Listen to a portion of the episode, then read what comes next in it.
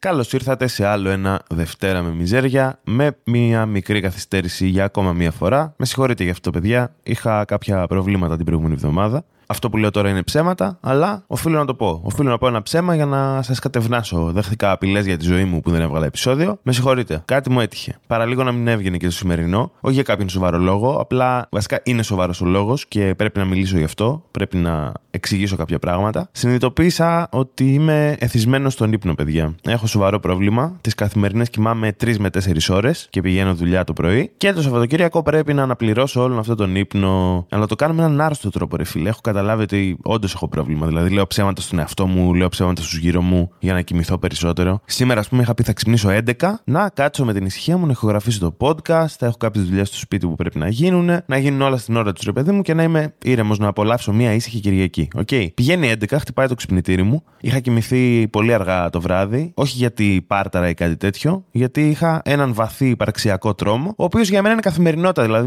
μην σας ανησυχεί αυτό. Μην νιώθετε ότι υποφέρω. Υποφέρω, αλλά είναι καθημερινότητά μου. Δηλαδή, είναι το base level για εμένα το να υποφέρω σαν άνθρωπος. Α πούμε ότι είναι flatline για εμένα το να υποφέρω. Οπότε είμαι OK. Αλλά ναι, είχα ένα βαθύ υπαρξιακό τρόμο και δεν μπορούσα να κοιμηθώ. Οπότε κατά τις 8 νομίζω με πήρε ο ύπνος. Ε, οπότε 11 όταν πήγε και χτύπησε το ξυπνητήρι είχα κοιμηθεί μόλις 3 ώρες. Που είναι ωράριο καθημερινής αυτό. Έτσι. Αυτό δεν είναι και Σαββατοκυριακό. Οπότε το έκλεισα αυτοματοποιημένα. Δεν κοιτάω καν, παιδιά. Μπορώ να κάνω pinpoint, ίσως αυτό να με βοηθάει για το επάγγελμά μου, που έχω αρκετή ευαισθησία στα αυτιά και μπορώ να εντοπίσω από πού έρχεται ένας ήχος με μεγάλη ευκολία. Οπότε σε ένα δωμάτιο που χτυπάει ένα ξυπνητήρι, με κλειστά μάτια μπορώ να το βρω και να το κλείσω. Έχω βάλει δεύτερο ξυπνητήρι, το οποίο κλείνει με μαθηματικές πράξεις. Πρέπει δηλαδή, σου βάζει, ξέρω εγώ, 3 συν 5 ίσον πόσο. Και πρέπει να κάνεις τις πράξεις για να κλείσεις το ξυπνητήρι. Στην αρχή είχα βάλει πιο δύσκολες και κατάλαβα ότι είμαι πολύ κακός στα μαθηματικά. Τώρα που έβαλα όμως το επίπεδό μου, όχι απλά έχω βελτιωθεί άπειρα στην πρόσθεση, έχω βελτιωθεί στο να απομνημονεύω σε touchscreen τις θέσεις των πλήκτρων. Δηλαδή, για να μην χρειαστεί να ξυπνήσω με το δεύτερο ξυπνητήρι, το οποίο πραγματικά defeats the purpose. Έτσι. Το έχω, είναι ένα πράγμα το οποίο το έχω βάλει έξτρα για να με ξυπνάει και εγώ απλά βρίσκω τρόπους να το κλείνω χωρίς να ξυπνήσω και να συνεχίζω να κοιμάμαι. Ξυπνάω με το τηλέφωνο που με παίρνω από τη δουλειά δύο ώρες αργότερα και μου λένε Έχεις χτυπήσει με τη μηχανή, γίνει κάτι. Και λέω Όχι, παιδιά, κοιμόμουν, ευχαριστώ με ξυπνήσατε, τα λέμε σε λίγο στο γραφείο. Αλλά ναι, χτυπάει το ξυπνητήρι το δεύτερο, ανοίγω τα μάτια για μισό δευτερόλεπτο, βλέπω την πράξη, δηλαδή ότι λέει ας πούμε 13 συν 42. Ξανακλίνω τα μάτια και με κλειστά μάτια πατάω τα κουμπιά με το αποτέλεσμα για να ξανακοιμηθώ. Έχω ανέβει level. Αλλά ναι, είμαι εθισμένος παιδιά στον ύπνο. Σήμερα έλεγα ψέματα στον εαυτό μου. Προλαβαίνεις να τα κάνεις όλα. Μην ανησυχείς. Προλαβαίνεις να κοιμηθείς άλλες δύο-τρεις ωρίτσε. Μετά απλά έκλεισα το ξυπνητήρι και κοιμήθηκα με, με πλήρη επίγνωση του ότι θα το μετανιώσω. Που συμβαίνει τώρα, το μετανιώνω αυτή τη στιγμή που γράφω το podcast. Λέω, γάμισες όλη τη μέρα σου, θα μπορούσε να είσαι άνετος και να χαρίσει την Κυριακή σου. Παρ' όλα αυτά έχεις ανεβάσει παλμούς και τρέχεις να προλάβεις τα πάντα. Και αυτή είναι η ζωή μου, παιδιά. Αυτή είναι μια Κυριακή για εμένα. Με ενοχλεί λίγο που λέω είμαι εθισμένος στον ύπνο, γιατί ο ύπνος είναι κάτι που κάνουμε οι άνθρωποι γενικά. Και με ενοχλεί που λένε κάποιοι άνθρωποι Είμαι εθισμένος αυτό. Ναι, φίλε, αυτό το. Είμαι εθισμένος στο νερό, ξέρω εγώ. Το νερό είναι απαραίτητο συστατικό της ζωής, φίλε. Δεν μπορείς να θυστείς αυτό. Αλλά αυτοί τους ψιλοκαταλαβαίνουν. Δηλαδή, ίσως κάνουν overuse της λέξης εθισμός για να πούν ότι κάτι τους αρέσει πολύ, ας πούμε. Υπάρχουν actual εθισμοί οι οποίοι με ενοχλούν, φιλέ, γάματα. Όπως είναι, ας πούμε, ο εθισμός του σεξ. Είμαι εθισμένος στο σεξ. Φίλε, αυτό σημαίνει σε πρώτη φάση ότι είσαι σε θέση να κάνεις σεξ, να, να καλύπτεις αυτόν τον εθισμό σου. Είσαι δηλαδή, είναι first world problem αυτός ο εθισμός. Τώρα σίγουρα κάποιος θα έρθει να μου απαντήσει ότι φίλε, το έχω περάσει και είναι πολύ δύσκολο και πίστεψέ με, το απλοποιείς πάρα πολύ και έχει πολύ βάθος και προκαλεί όντως πολύ σοβαρά προβλήματα σε πολλούς ανθρώπου μας. Φίλε, άντε και γάμι σου, πρώτον, εσύ και η, η άποψη σου και τα facts που ήρθες εδώ να μου σερβίρεις. Έχω ξαναπεί ότι σε αυτό το podcast βγάζω πράγματα από το μυαλό μου και τα παρουσιάζω σαν να ισχύουν. Και θέλω να το σέβεσαι αυτό φίλε μου. Και δεύτερον, δεν είναι λίγο σαν να μου λες, είμαι θυσμένος στις πτήσεις με το ιδιωτικό μου jet.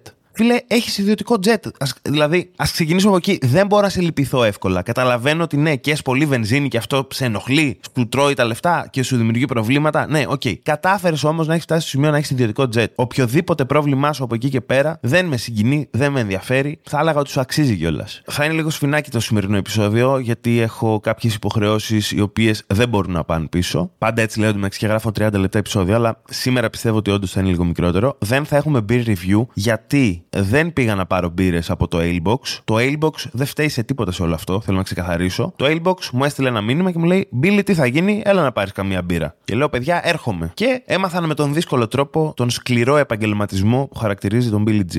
Παιδιά, θα έρθω, επειδή ξέρω ότι το ακούτε το επεισόδιο κάθε Δευτέρα. Θα έρθω, δεν ξέρω ποια μέρα, θα έρθω μέσα στη βδομάδα όμως. Εντάξει, στείλτε μου μήνυμα. Έβγαλαν και δικιά τους μπύρα τα παιδιά από το Ailbox εντωμεταξύ και ήθελα να πάω στην παρουσίαση και κάτι μου έτυχε και δεν πήγα τελικά. Και ανυπομονώ να τη δοκιμάσω. Ελπίζω να έχει μείνει να μην βγάλαν λίγες και μου πούνε Α, τώρα αντεγάμι σου δεν έχουμε. Οπότε ναι, θα τα πούμε παιδιά μες στη βδομάδα. Μην ανησυχείτε. Θα βρω χρόνο και θα έρθω. Και αυτά. Πάμε στο επεισόδιο. Δεν θυμάμαι πώς προέκυψε το σημερινό θέμα του επεισοδίου. Δεν θυμάμαι τι συνέβη και με τρίγκαρε, ας πούμε. Σκέφτηκα σίγουρα κάποια στιγμή μέσα στη βδομάδα ξανά τους Κινέζους. Κάθε μέρα σκέφτομαι τους Κινέζους. Αυτό θέλω να το ξέρετε. Δεν περνάει μέρα στη ζωή μου που να μην σκέφτομαι κάτι σχετικό με τους Κινέζους. Είτε θετικό είτε αρνητικό. Αλλά είναι ρε παιδί μου, they live in my head rent free που λένε οι Αμερικάνοι. Αυτή την εβδομάδα όμως νομίζω ότι με εκνεύρισαν διάφοροι λαοί. Και δεν ξέρω. Γενικά, ίσως συνειδητοποιώ ότι όσο μεγαλώνω τελικά είμαι ρατσιστής. Μήπως είναι τελικά η φυσική πορεία του ανθρώπου να μεγαλώνει και να γίνεται ρατσιστής και ακροδεξιός. Γι' αυτό όλοι οι γέροι είναι για τον Μπούτσο. Δεν ξέρω. Προσπαθώ να αποκωδικοποιήσω, παιδιά, να προσπαθώ να βελτιώνομαι ως άνθρωπος, να σκέφτομαι αν αυτά που σκέφτομαι και κάνω είναι σωστά ή όχι. Αλλά ναι, είναι μια, είναι, είμαι ένα έργο, πώς το λένε, work in progress. Έτσι θέλω να με αντιμετωπίζετε. Όχι σαν ένα ρατσιστή, σαν έναν άνθρωπο που προσπαθεί να βελτιωθεί. Μέσα από αυτό εδώ το podcast, ακολουθείτε αυτήν εδώ την πορεία. Και σκεφτόμουν αρχικά για τους Ιταλούς, φίλε, ότι με εκνευρίζουν πάρα πολύ οι Ιταλοί. Όχι γενικά, όλοι, είναι ρε παιδί μου ένα χαρακτηριστικό του ρατσισμού είναι το τσουβάλιασμα. Okay? Το οποίο αντικειμενικά θα σε οδηγήσει σε λάθη. Όταν λες όλοι αυτοί είναι έτσι, στατιστικά φίλε έχεις άδικο. Οπότε ο ρατσισμός στη βάση του δεν μπορεί να είναι σωστός. Ωστόσο, υπάρχουν κάποια στερεότυπα και όπως ξέρουμε, τα στερεότυπα παιδιά κάπου πατάνε. Πάντα. Δεν υπάρχει στερεότυπο που δημιουργήθηκε έτσι απλά για τον οποιοδήποτε λόγο. Πολλές φορές τα στερεότυπα έχουν μια εξήγηση πολύ πιο σοβαρή και σημαντική από αυτή που νομίζουμε και λένε κάτι για την κουλτούρα ενός λαού. Αλλά εμείς δεν ασχοληθούμε με αυτά. Θα ασχοληθούμε με στερεότυπα που εκνευρίζουν εμένα και στερεότυπα που εγώ προσωπικά θεωρώ απαράδεκτα. Οι Ιταλοί. Α ξεκινήσουμε με τους Ιταλούς. Λοιπόν, τι ακριβώς γίνεται με τους Ιταλού και το πόσο προστατεύουν σε πολλά εισαγωγικά το φαγητό τους. Την κουλτούρα του φαγητού τους και το ότι εμείς θα κάνουμε έτσι και άμα δεν τα κάνεις έτσι είναι λάθος. Και ότι η καρμπονάρα η πραγματική φτιάχνεται με αυγό και με το ένα και με το άλλο. Και ότι άμα την κάνεις με οτιδήποτε άλλο υλικό δεν είναι καρμπονάρα και δεν είναι ιταλική και απαγορεύεται και πρέπει να εκτελεστείς δημόσια. Παιδιά είναι μακαρόνια. Σίγουρα κάποιος τώρα θα έρθει να πει δεν είναι μακαρόνια, είναι πάστα. Πάστα. Και θα κουνάει και το, και το χέρι του, κάπως περίεργα. Ε, λοιπόν, θέλω να πω ότι αυτό ξεκίνησε από. Α, ναι, ε, ένα ένας από τους λόγους που ξεκίνησε όλο αυτό το πράγμα είναι ότι εγώ γενικά μαγειρεύω. Προσπαθώ να μαγειρεύω αρκετά. Μαγειρεύω πολύ λίγο γιατί δεν προλαβαίνω, αλλά μου αρέσει πάρα πολύ να μαγειρεύω. Και λέω μία μέρα, φίλε, ξεστή. Θα φτιάξω Μπολονιέζ original, ρε φίλε, όπως την κάνουν οι Ιταλοί. Μας έχουν ζαλίσει τα αρχίδια ότι αυτοί ξέρουν να μαγειρεύουν και όλοι οι υπόλοιποι δεν ξέρουν. Να δούμε, ρε φίλε, τι πουλιά, τι πουλιά πιάνουν. Δηλαδή, όντως η original συνταγή είναι τόσο ανώτερη της δικής μου, της δικής μου, της συνταγής της μάνας μου, τέλος πάντων, της κλασικής ελληνικής, που φτιάχνω και εγώ και μου αρέσει. Μήπως τόσα χρόνια τρώμε λάθος στην Μπολονιέζ. Και δοκίμασα, παιδιά, να την κάνω. Και μάλιστα έκανα κόπο, ρε παιδί μου. Δηλαδή, actually πήγα σε καλό μαγαζί με κρέας για να πάρω παντσέτα. Παντσέτα, ξέρετε την παντσέτα; Έψαξα σέλερι, το οποίο στην Ελλάδα για κάποιο λόγο δεν το πολύ αγαπάμε είναι πιο εύκολο να βρεις άλλα πράγματα παρά σέλερι. Αναγκάστηκα να πάω μέχρι και σε ένα μανάβικο που το ρώτησα αν έχει σέλερι και μου είπε Δεν ξέρω, μου λέει, μου έχει πει ότι έχει, αλλά πριν τον μπέρδεψα με το μαϊντανό. Έλα λίγο μες στο ψυγείο να δεις αν είναι σέλερι αυτό που έχω. Δεν με έχουν ξαναπροσκαλέσει σε ψυγείο μανάβικου με τέτοια ευκολία, παιδιά. Για λίγο σκέφτηκα ότι θέλαμε να με δολοφονήσει και ήταν ένα μανάβικο στον Άγιο Νικόλαο. Είναι ακριβώς δίπλα από το μαγαζί με τα DVD. Μπορεί να είναι του ίδιου τύπου, ξέρω εγώ. Μπορεί να κανονίζανε κάτι, να μάθανε ότι τους εκθέτω και να κανονίζανε την εκτέλεσή μου μέσα σε ένα μανάβικο. Μπήκα όμως γιατί πραγματικά ήθελα να πάρω σέλερι. Τελικά ήταν άνηθος. Του είπα, φίλε, αυτό να ξέρεις είναι άνηθος. Το σέλερι είναι πολύ χοντρό. Του δείξα μια φωτογραφία στο κινητό μου να μην μπερδεύεται, να το βοηθήσω. Μάλλον συνήθως δεν είμαι τόσο κοινωνικός και βοηθητικός. Απλά μάλλον είχα χαρεί πάρα πολύ που κατάλαβα ότι τελικά δεν σκοπεύει να με σκοτώσει. Οπότε του έδειξα μια φωτογραφία στο κινητό. Βρήκα σέλερι από αλλού. Πήρα όλα τελικά. Ακολούθησα όλα τα βήματα όπως έπρεπε. Όπως κάνω πάντα. Είμαι πολύ πιστός στις συνταγές. Πήρα φρέσκα, ε, φρέσκες ταλιατέλες. Γιατί λένε ότι οι πρέπει να σερβίρεται με ταλιατέλες. Τα σέβομαι όλα αυτά γενικά. Μέχρι εκείνο το σημείο ήμουν οκ, ότι σέβομαι ότι μου λες, φίλε, αυτή είναι η συνταγή, πρέπει να την ακολουθήσεις. Και το κάνω. Το θέμα είναι το αποτέλεσμα. Ήταν πολύ χειρότερα από τα μακαρόνια που έχω συνηθίσει εγώ να τρώω με κιμά. Που έχουν λίγα μπαχαρικά, έχουν αυτό που λέμε, δεν ξέρω αν το έχετε ακούσει στην Ιταλία, γεύση. Μ; Το έχετε ακούσει; Ναι. Η μπολονιέζ είναι για τον μπούτσο. Τα μακαρόνια με κοιμά που κάνουμε στην Ελλάδα είναι πολύ καλύτερα. Αρνούμε να δεχτώ οποιονδήποτε Ιταλό να έρθει να μου πει το αντίθετο. Θα συμφωνήσω στην καρμπονάρα, ωστόσο. Η καρμπονάρα Ιταλική είναι πιο ωραία, είναι πιο ελαφριά, πιο εύκολη, γενικά είναι καλύτερη σε όλα. Δεκτό. Δεν δέχομαι όμως ρε φίλε αυτήν την υπεροψία όλα στα φαγητά να είναι καλύτερα από τα δικά μου. Όχι. Επίσης είδα ένα βίντεο με Ιταλό να φτιάχνει μόκαποτ. Μόκαποτ είναι μια συσκευή που φτιάχνει καφέ. Πολύ ενδιαφέρουσα, κάνει πολύ ωραίο καφέ. Έχω πάρει μία και έχω ψάξει επειδή είναι δύσκολη συσκευή να μάθεις να τη φτιάχνεις. Έψαξα να δω τον ιδανικό τρόπο να φτιάχνεις καφές σε αυτή τη συσκευή. Και μετά είδα έναν Ιταλό να φτιάχνει καφές σε αυτή τη συσκευή. Παιδιά έκανε κυριολεκτικά όλα τα βήματα λάθος. Ήταν σαν να πήρε μία λίστα με το πώς να πιεις καλό καφέ και είπε: Ήρθε η ώρα να γαμίσω κοσμάκι σήμερα, να πάει στράφει ο καφές όλου του πλανήτη. Έκανε όλα τα βήματα λάθος. Αλλά traditional Italian, έτσι. Άμα το κάνεις αλλιώς, θα γυρίσεις και θα σου πει: Για μου δεν τον έφτιαχνε έτσι. Φίλε, γιαγιά σου είχε άνοια. Χάθηκε μέσα σε ένα little και δεν την βρήκατε ποτέ. Γιατί να την εμπιστευτώ για τον καφέ μου. Λοιπόν, Τελειώσαμε με τους Ιταλού. Αυτά είχα να πω. Και κάτι άλλο θα είχα να πω σίγουρα, αλλά δεν ξέρω. Το φα είναι αυτό που με ενοχλεί κυρίως. Γάλλοι.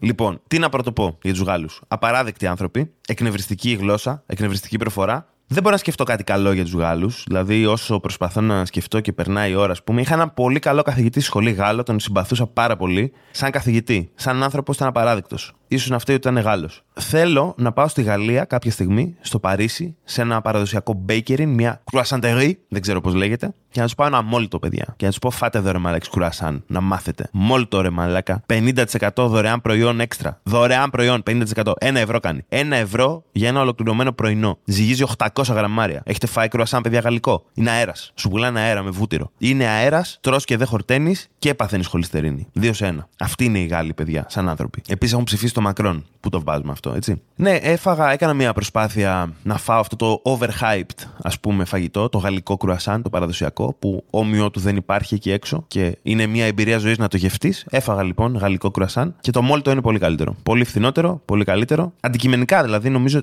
έχει αυτή την υφή, την ωραία. Το άλλο, αρχικά το, το γαλλικό κρουασάν το δαγκώνεις και το μισό βρίσκεται στο πάτωμα. Σπάει τόσο πολύ, είναι τόσο θρηματιστό, που πληρώνεις 3 ευρώ για να λερώσεις τα παπούτσια σου με σφολιάτα. Δεν διαθέτω αυτά τα 3 ευρώ έξτρα για να τα δίνω στο πεζοδρόμιο και τα παπούτσια μου. Λυπάμαι πάρα πολύ. Πάμε παρακάτω όμως. Α αφήσουμε τους Γάλλους. Οι Ιάπωνε. Τι να πρωτοποιεί κανείς για τους Ιάπωνε. Να μιλήσουμε αρχικά για ένα λαό ο οποίος επιλέγει να τρώει ομό ψάρι. Mm? Μάλιστα. Έναν λαό ο οποίος θεωρεί την αυτοκτονία σαν τη λύση σε όλα τα προβλήματα. Εδώ δεν διαφωνώ και πολύ, να πω την αλήθεια. Είναι όντως αντικειμενικά μια πολύ καλή λύση. Αλλά το έχουν παρακάνει, θα έλεγε κανείς. Έχετε ακούσει αυτές τις γαμάτες ιστορίες που κάποιος ελεγκτής τρένων, ξέρω εγώ, στην Ιαπωνία έκανε χαρακτήρι γιατί το τρένο άργησε 11 δευτερόλεπτα ή κάτι τέτοιο. Εδώ έχουμε απλά την εξεταστική για τα τέμπη. Αυτό το meme. Δεν έχουμε επιλέξει την αυτοκτονία ως λύση αξιοπρέπειας. Δεν ξέρω. Εγώ το αφήνω εκεί έξω να υπάρχει. Οι Ιάπωνες είναι περίεργος λαός, ρε φίλε. Είναι, είναι αποκομμένοι από τον κόσμο, το οποίο αυτόματα σημαίνει αιμομηξία, έτσι. Εδώ στα ελληνικά νησιά που γύρω-γύρω σε 10 λεπτά είσαι στην Αθήνα, έτσι, από ένα νησί και λένε, ξεστή, Ποιος ταξιδεύει 10 λεπτά; Θα γαμίσω την ξαδέρφη μου. Ε, λοιπόν, φανταστείτε τι έγινε στην Ιαπωνία, παιδιά, τόσα χρόνια. Το οποίο γενικά έχουμε δει, ρε παιδί μου, ιστορικά, ότι δεν οδηγεί πάντα, ας πούμε, και στις καλύτερες γενετικές, ας πούμε, καταλήξεις. Έτσι νομίζω. Α πάρουμε για παράδειγμα τον πύργο Ηλίας. Καλό είναι να μπλέκονται τα γονίδια. Όλοι οι λαοί μεταξύ τους θα οδηγήσουν πρακτικά και αντικειμενικά στο καλύτερο δυνατό βιολογικό αποτέλεσμα. Αυτό λέω εγώ. Μπορεί να το λέει και η επιστήμη. Λέω τόσες μαλακίες από το μυαλό μου που μερικές randomly συμπίπτουν με την actual αλήθεια. Μας έδωσαν οι Ιάπωνες τα άνιμε. Μας έδωσαν φοβερές ταινίες, φοβερούς σκηνοθέτες. Έχουν δώσει τόσα πράγματα στον πολιτισμό. Φοβερός πολιτισμός. Και όλο αυτό βασισμένο στο OCD. Τα πάντα στην Ιαπωνία είναι μια γαμημένη τελετή. Φίλε, φτιάχνεις τσάι, τελείωνε. Δεν μπορώ να περιμένω 8 ώρες να σε βλέπω να πηγαίνεις από τσαγερός σε τσαγερό μέχρι να βρεις το ιδανικό. Όλα έχουν ένα νόημα, όλα έχουν μια βαθύτερη σημασία. Είναι τσάι, ρε μαλάκα. Α, αυτοκτόνησες. Σου μίλησα πολύ απότομα. Μάλιστα. Θα πρέπει να πάω στο διπλανό Starbucks τώρα να πιω τσάι. Ποιον άλλον έχουμε για σήμερα; Γενικά θέλω έτσι να είναι multiculti, ρε παιδί μου αυτό, αλλιώς θα είμαι πολύ ξεκάθαρα ρατσιστής. Θέλω να το, να, το, να το κρύψω λίγο. Καταλάβατε πίσω από τα λεγόμενά μου. Τι άλλο έχω εδώ πέρα; Α, Ισραηλινοί. Τι να πρωτοποιήσει για τους Ισραηλινούς; Κυριολεκτικά αυτή τη στιγμή κάνουν μια γενοκτονία. Αυτό. Δεν έχω να πω κάτι άλλο. Τα συμπεράσματα δικά σας. Ασχοληθείτε λίγο, θα έλεγα, με αυτή τη φάση που συμβαίνει τώρα, με το ότι αυτή τη στιγμή συμβαίνει μια γενοκτονία, ένα ethnic cleansing, όπως το λένε οι Αμερικάνοι. Δεν ξέρω πώς λέγεται εθνοκάθαρση. Στα ελληνικά θα το λέγαμε. Ήμουνα στην Αγγλία τρία χρόνια, παιδιά. Δεν θυμάμαι καλά ορολογία στα ελληνικά, με συγχωρείτε. Συμβαίνει αυτή τη στιγμή και υπάρχει μια πολύ ξεκάθαρη, ας πούμε, αντιστοίχηση όχι ως προς το τι συμβαίνει, ως προς την αντίδραση του κόσμου όσο συμβαίνει. Με την ναζιστική Γερμανία, η οποία ironically είχε ως κύριο στόχο τους Εβραίους. Δηλαδή αυτή η ησυχία που επικρατεί από όλο τον κόσμο και την παγκόσμια κοινότητα που απλά κάθεται και κοιτάει μια γενοκτονία να λαμβάνει χώρα, μου θυμίζει λίγο, από ό,τι έχω διαβάσει δεν ήμουν εκεί, την αντίστοιχη ρε παιδί μου στάση του Ε και τι να κάνεις, ας πούμε, που υπήρχε τότε. Και είχε τότε ως θύματα τους Εβραίους. Ironic θα έλεγε κανείς. Δεν ξέρω. Ασχοληθείτε, παιδιά, λίγο με αυτήν την ιστορία. Γίνεται τεράστια προσπάθεια παγκοσμίως να μείνει στη σκιά το ότι αυτή τη στιγμή συμβαίνει μια γενοκτονία. Οι τύποι κυριολεκτικά σκοτώνουν άμαχους και παιδιά χωρίς κανένα απολύτως λόγο. Χωρίς να υπάρχει μια σύρραξη, ας πούμε. Τους συγκεντρώνουν σε μια περιοχή και τους βομβαρδίζουν και εμείς απλά καθόμαστε και περιμένουμε και λέμε: Οκ, τι να κάνουμε. Είμαστε λίγο μακριά. Πού να πας μέχρι το Ισραήλ τώρα; Για να πάμε παρακάτω όμως, πολύ το σοβάρεψα. Έλληνες. Οι χειρότεροι από όλους. Μπορείς να είσαι ρατσιστής αν είσαι ρατσιστής και με το δικό σου λαό. Έτσι λέω εγώ. Δεν ξέρω τι να πρωτοπώ, παιδιά, για τους Έλληνες. Αλήθεια, η λίστα είναι ατελείωτη. Μπορώ να μιλάω για ώρες, ίσως και να το κάνω κάποια στιγμή. Να ασχοληθώ με το τι με ενοχλεί στην Ελλάδα και στους Έλληνες, σαν ανθρώπους. Θέλω να μιλήσω για κάτι πολύ συγκεκριμένο όμως, το οποίο καλύπτει κιόλας μερικά από τα κομμάτια και μερικά από τα πράγματα που με ενοχλούν στους Έλληνες. Οπότε θα μείνουμε σε ένα. Είδα ένα βίντεο στο TikTok, στο οποίο είμαι επίσης εθισμένος, δεν ξέρω αν το έχω ξαναπεί. Νομίζω ότι έχω adult ADHD. Πρέπει να το ψάξω και να χαπακωθώ, γιατί δεν μπορώ να συγκεντρωθώ σε τίποτα και το TikTok μου το κάνει ακόμη πιο δύσκολο. Είδα όμως ένα βίντεο με έναν man ο οποίος λέει Γιατί οι Έλληνες μισούν τους πλούσιους. Αυτό είναι το premise, έτσι ξεκινάει ρε παιδί μου. Γιατί οι Έλληνες μισούν τους πλούσιους. Δηλαδή το λαμβάνουμε ως δεδομένο ότι οι Έλληνες μισούν τους πλούσιους. Και μετά ακολουθεί μια λίστα που έχει φτιάξει ο ίδιος του με εισοδήματα, range εισοδημάτων που λέει από 10 έως 100 χιλιάρικα το χρόνο. Που για τα δεδομένα της Ελλάδας είναι ένα τεράστιο range. Με 10 χιλιάρικα ζει ο μέσος Έλληνας, 100 χιλιάρικα δεν βγάζει σχεδόν κανένας Έλληνας. Δηλαδή ήδη στο πρώτο σου range έχεις χάσει γιατί οι Έλληνες μισούν πλούσιου. Και μετά βγάζει από το μυαλό του διάφορα range εισοδημάτων και λέει πόσο μισούν οι Έλληνες ανάλογα με το range εισοδήματος στο οποίο ανήκεις. 100 χιλιάρικα με ένα εκατομμύριο δεν φαντάζει πώ σε μισούν. Πρέπει να έχεις ιδιωτική φρουρά. Ένα εκατομμύριο με ένα δισεκατομμύριο θέλουν να αλέσουν τα κόκαλά σου και να τα κάνουν αφεψίματα. Τόσο πολύ σε μισούν οι Έλληνες. Και τα βγάζει όλα από το μυαλό του. Κάνει αυτό που κάνω εγώ σε αυτό το podcast, αλλά με μια προσπάθεια να το περάσει ως fact αυτό, ρε παιδί μου. Δηλαδή, εγώ το ξεκαθαρίζω, αρχή, μέση, τέλος, λέω βλακίες. Αυτός ήθελε να πει, ρε παιδί μου, ότι ο καημένος ο πλούσιος τι τραβάει σε αυτή τη χώρα, ρε φίλε. Η Ελλάδα τρώει τα παιδιά της πραγματικά. Δεν μπορώ να διανοηθώ πόσο χάζος μπορεί να είσαι. Αρχικά για να είσαι στο TikTok και να κάνεις βίντεο με κακές εικόνες από AI για το πόσο Έλληνες μισού πλούσιους, let me guess, φίλε, δεν είσαι πλούσιος. Είσαι μάλλον στο κονκλάβιο και σου τρώει τα λεφτά ένας man και εσύ περιμένεις ότι θα βγάλεις χρήματα από μετοχές σε μία δεκαετία. Λυπάμαι για εσένα, λυπάμαι τους γονείς σου που σου δίνουν χαρτζηλίκι να τα τρώσει στο κονκλάβιο και σε μετοχές. Και ταυτόχρονα, ρε παιδί μου, έχεις και αυτό τον πόνο ότι αν μιλήσω με καλά λόγια για τους πλούσιους, τους δείξω ότι εγώ τους καταλαβαίνω και τους συμπαθώ, είναι σαν να κάνεις manifest, ρε παιδί μου, ξέρω εγώ, ότι και εγώ θα γίνω πλούσιος μια μέρα. Είσαι χαζός, ρε φίλε. Δηλαδή, προσπαθώ εδώ και ώρα να σκεφτώ κάτι αστείο, κάποια αναλογία, αλλά είσαι τόσο χαζός που σε λυπάμαι. Πραγματικά. Δεν έχω λόγια. Αυτό δεν είναι ο ραγιαδισμός που λέμε. Δεν ξέρω. Θα ψάξω μετά τι είναι. Ποτέ δεν λέω κάτι ενώ το έχω ερευνήσει ήδη. Μ' αρέσει να λέω πράγματα χωρίς να τα έχω μελετήσει. Έχω πολύ περίεργο mood σήμερα. Δεν ξέρω. Είμαι κάπως. Με συγχωρείτε, παιδιά. Δεν ξέρω τι μου φταίει. Φταίει που δεν έκανα peer review, μήπως. Μήπως όλη μου η ενέργεια προέρχεται από εκεί. Μήπως δεν μου αρέσει τελικά να μισώ τους λαούς του κόσμου χωρίς λόγο. Δεν ξέρω. Αυτή ήταν η λίστα για σήμερα. Πάμε να κάνουμε ένα κλείσιμο. Πολύ σημαντικό κλείσιμο σήμερα. Πρέπει να το ακούσετε. Και να φύγω να κάνω τις δουλειές μου.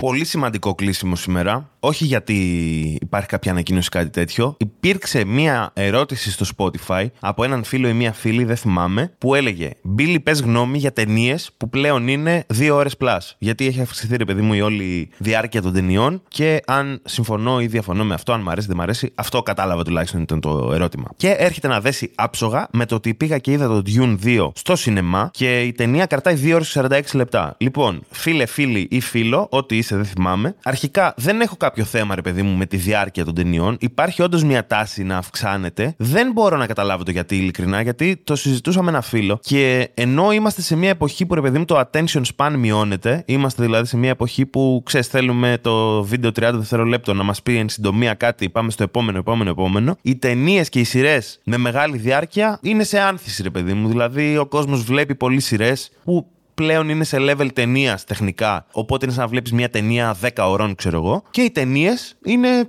στις 2 ώρες plus. Δηλαδή προσπαθούν να χωρέσουν πολύ υλικό μέσα σε μία ταινία. Δεν ξέρω γιατί γίνεται, δεν το έχω αναλύσει και πολύ να σου πω την αλήθεια, δεν το έχω πολύ σκεφτεί. Προσωπικά, αν γίνεται σωστά, μου αρέσει. Δηλαδή, θέλω ρε παιδί μου, αν μία ταινία καταφέρει να με κάνει immerse, όσο περισσότερη ώρα καταφέρει να με κρατήσει εκτός πραγματικότητας, τόσο το καλύτερο για εμένα. Δεν μου αρέσει η ζωή μου, οπότε μου αρέσει η ταινία την οποία έχω πληρώσει να πάω να δω να με κρατάει εκτός πραγματικότητας και εκτός αληθινής ζωής για όσο περισσότερο ώρα γίνεται. Αυτή είναι η εν συντομία άποψή μου. Αν δεν καταφέρει, OK, okay, θα βαριέμαι απλά για δύο ώρες και θα φύγω. Τι να κάνουμε. Η is what it Και μία ώρα να κρατούσε μια ταινία που δεν μ' αρέσει, δεν μ' αρέσει, άρα δεν αλλάζει κάτι. Οπότε δεν ξέρω. Δηλαδή δεν, δεν νιώθω ρε παιδί μου ότι οι ταινίες φλυαρούν για να φτάσουν τις δύο ώρες και. Οπότε δεν βλέπω και κάτι το λάθος, ας πούμε, στο να κρατάνε περισσότερο οι ταινίες. Δεν με ενοχλεί, ρε φίλε, δεν, δεν βαριέμαι τόσο πολύ. Τώρα, στο Dune που κρατούσε 2 ώρες 46 λεπτά, όταν κατάλαβα ότι πλησιάζει το τέλος, αρχικά στεναχωριόμουν γιατί καταλάβαινα ότι χωρίς να έχω δει την ώρα δεν, δεν ακούμπησα το κινητό μου. Ενώ πολλές φορές με στο σινεμά θα φύγει το χέρι, ξέρεις να δω την ώρα. Όχι από βαρεμάρα απαραίτητα, από περιέργεια φάση πρέπει να κοιμηθώ, δουλεύω αύριο. Για να δούμε τι ώρα είναι. Όχι απλά δεν ακούμπησε το κινητό μου, ήμουν καθυλωμένος για 2 ώρες 46 λεπτά και κατάλαβα λόγω ρυθμού, ρε παιδί μου, ότι η ταινία πλησιάζει το τέλος, ενώ είχα χαθεί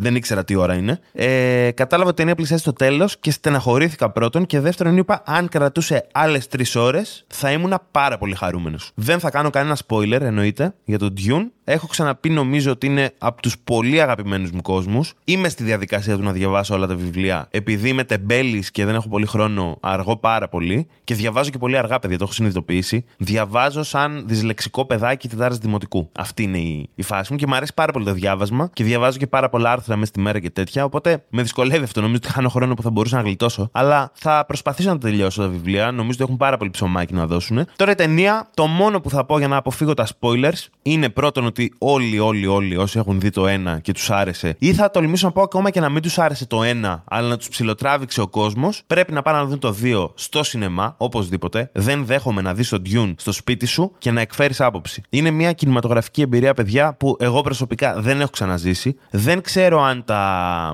Avengers φάση και τα Transformers και αυτά είναι σε τέτοια, σε τέτοια level κινηματογραφικά, γιατί δεν έχω δει τέτοιες ταινίες, δεν έχω πάει. Δεν έχω πάει σινεμά και δεν έχω δει και καθόλου ιδέα. Μόνο το Avengers το πρώτο και με έχει πάρει ο ύπνος 8 φορές μέχρι να τελειώσει. Οπότε δεν νομίζω ότι μου πολυτεριάζουν σε ταινίες. Γενικά δεν γουστάρω super hero movies. Κινηματογραφικά, παιδιά, τώρα σαν εμπειρία είναι. Δεν, δεν έχω λόγια, αλήθεια. Ήταν καθηλωτική ταινία, φοβερός ρυθμός, πάρα πολύ δράση σε σχέση με το πρώτο. Οι απόψεις δίστανται. Σε πολλούς αρέσει το πρώτο που είναι έτσι πιο ψυχρό, πιο politics, πιο τέτοια. Σε πολλούς αρέσει το δεύτερο που έχει δράση. Εγώ δεν έχω κατασταλάξει ακόμα αν μου αρέσει το ένα ή το δύο. Θα πω μόνο ότι αν τα δεις σαν ένα έργο, γιατί στην ουσία είναι το πρώτο βιβλίο, και τα δεις σαν μέρος ένα και μέρος δύο, τότε έχεις την τέλεια ταινία. Δηλαδή, αν ήταν μία ταινία που κρατάει 5 ώρες, ξέρω εγώ, 5,5 ώρες, τότε ρε φίλε, ναι, έχεις μια πολύ ολοκληρωμένη, φοβερή ταινία. Και να πω, παιδιά, ότι ο ήχος ήταν απίστευτος τα πλάνα ήταν σε άλλο επίπεδο. Δηλαδή, ο τύπος ρεφίλ αυτό που έκανε, το πώς αποτύπωσε αυτή την παράνοια που έχει μέσα το Dune, την αποτύπωσε στο φιλμ. Τρελό respect στον Τενή και για το ρυθμό και για όλα. Ο ήχος που με αφορά κιόλας λίγο παραπάνω λόγω δουλειάς, δεν έχω ξανακούσει ρε παιδί μου κάτι τέτοιο. Έχω ακούσει φοβερό ήχο γενικά σαν sound design. Το πώς επέλεξαν στη μίξη αυτό το πράγμα να σου, να σου προκαλέσουν μόνιμη κόφωση είναι ρε φίλε δύσκολη επιλογή. Γιατί ο ήχος ενοχλεί πάρα πολύ κόσμο σε μεγάλες εντάσεις και τέτοια. Και οι τύποι είπανε, ξεστή, στα αρχίδια μας, εδώ πάμε να κάνουμε ρε φίλε ένα καλλιτεχνικό όραμα να το κάνουμε πραγματικότητα. Και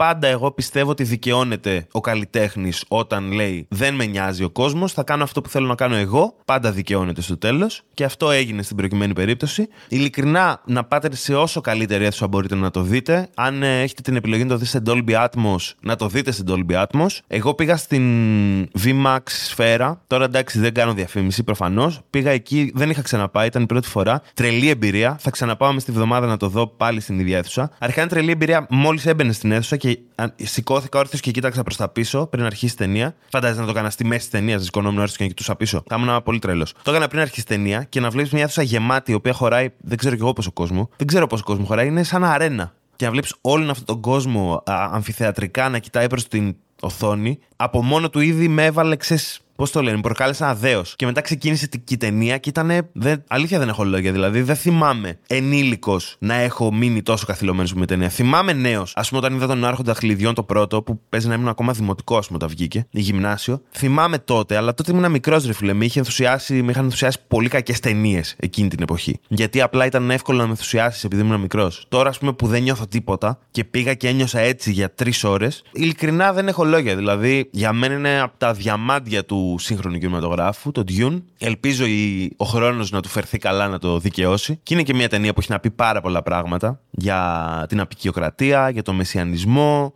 Έχει να δώσει πολλά πράγματα το Dune σαν έργο, ρε παιδί μου, σαν μελέτη κοινωνιολογική, αν θέλετε. Οπότε ναι, αυτό, αυτά είναι τα νέα μου. Τα άλλα νέα είναι ότι είμαι σε πορεία νίκης και με τα δύο κινέζικα μέτωπα που έχω ανοίξει, τις κάμερες και τα φώτα. Τα φώτα έκαναν ένα μικρό upgrade μετά από γκρίνια στο Amazon γιατί καθυστέρησαν πάρα πολύ. Τα περιμένω, τα έχω ήδη παραγγείλει ξανά. Οι κάμερες είναι κάπου στο δρόμο. Αυτοί οι Κινέζοι μου είναι λίγο πιο δύσκολοι να τους καταφέρω, αλλά θα τους καταφέρω και αυτούς με παραδοσιακή γκρίνια ασταμάτητη. Και πολύ σύντομα θέλω να πιστεύω, νομίζω παιδιά, αν όχι μέσα στο Μάρτιο, τέλη Μαρτίου, Μάρτιος, Απρίλιος, θέλω να πιστεύω ότι Απρίλιο θα ξεκινήσω και με τα βίντεο και με το Βαγγέλη Πουτσαούσογλου και το η αγαπημένη του για τον Μπούτσο. Θα συνεχίσουμε και θα σταματήσω να κοιμάμαι για να προλαβαίνω να τα κάνω όλα αυτά. Αλλά για εσάς δεν παίζει κάποιο ρόλο η δική μου υγεία και ψυχική και σωματική σας ενδιαφέρει απλά να πουσάρω content, οπότε αυτό θα γίνει. Αυτά, παιδιά, για αυτή τη βδομάδα. Thank you very much που το ακούσατε μέχρι εδώ. Ευχαριστώ, παιδιά, γενικά πάρα πολύ που το ακούτε και στηρίζετε το podcast. Ε, πηγαίνει τρένο, ρε φιλέ. Δεν μ' άρεσε να φλεξάρω. Sorry κιόλας. Δεν μ' άρεσε να φλεξάρω. Πηγαίνει τρένο, πηγαίνει από μόνο του, με μηδέν πρόθεση από μεριάς μου. Σας ευχαριστώ πάρα πολύ. Αν, το, αν θέλετε να το μοιραστείτε με άλλους, να με κάνετε και ένα follow στο Instagram που επιμένετε να με κάνετε. Έχουμε κολλήσει, παιδιά. Δεν, δεν έχουμε φτάσει χίλιους ακόμα. Κάντε ένα follow, ρε μαλάξ. Είναι τζάμπα. Είναι, είναι τόσο δύσκολο. Κάντε τις κριτικές εκεί πέρα στο Spotify, δεν ξέρω και εγώ τι. Γενικά δεν πολύ ξέρω πώς δουλεύει αυτή η φάση. Ό,τι βλέπετε και θεωρείτε ότι θα με βοηθήσει κάπως, κάντε το. Δεν θέλω να δίνω οδηγίες. Αυτό. Αλλά ναι, πάνω απ' όλα ευχαριστώ παιδιά πάρα πολύ που το στηρίζετε εδώ και τόσο καιρό. Ελπίζω να είμαι κι εγώ αντάξιος να βγάζω επεισόδια στην ώρα τους, να συνεχίσω να είμαι σε πρόγραμμα και να βγάζω καλά επεισόδια και να σας ευχαριστήσω με λίγο πιο έμπρακτο τρόπο. Αυτά για αυτή τη βδομάδα. Θα τα πούμε την επόμενη. I promise once again. Σας φιλώ πολύ. Τα λέμε. Hey, εσύ, μ' ακούς; Ναι, ναι, ναι. Εσύ, σε σένα μιλάω. Ναι, ρε, σε σένα. Λοιπόν, το ήξερες ότι μπορείς πλέον να στηρίξεις και οικονομικά το Δευτέρα με μιζέρια βάζοντας κάτι της στο Buy Me a Coffee; Θα βρεις το link στην περιγραφή του επεισοδίου, πατάς πάνω και με πολύ πολύ εύκολο τρόπο μπορείς να μου δώσεις εμένα κάνα ψηλό να συνεχίσω να κάνω το podcast σαν άνθρωπος.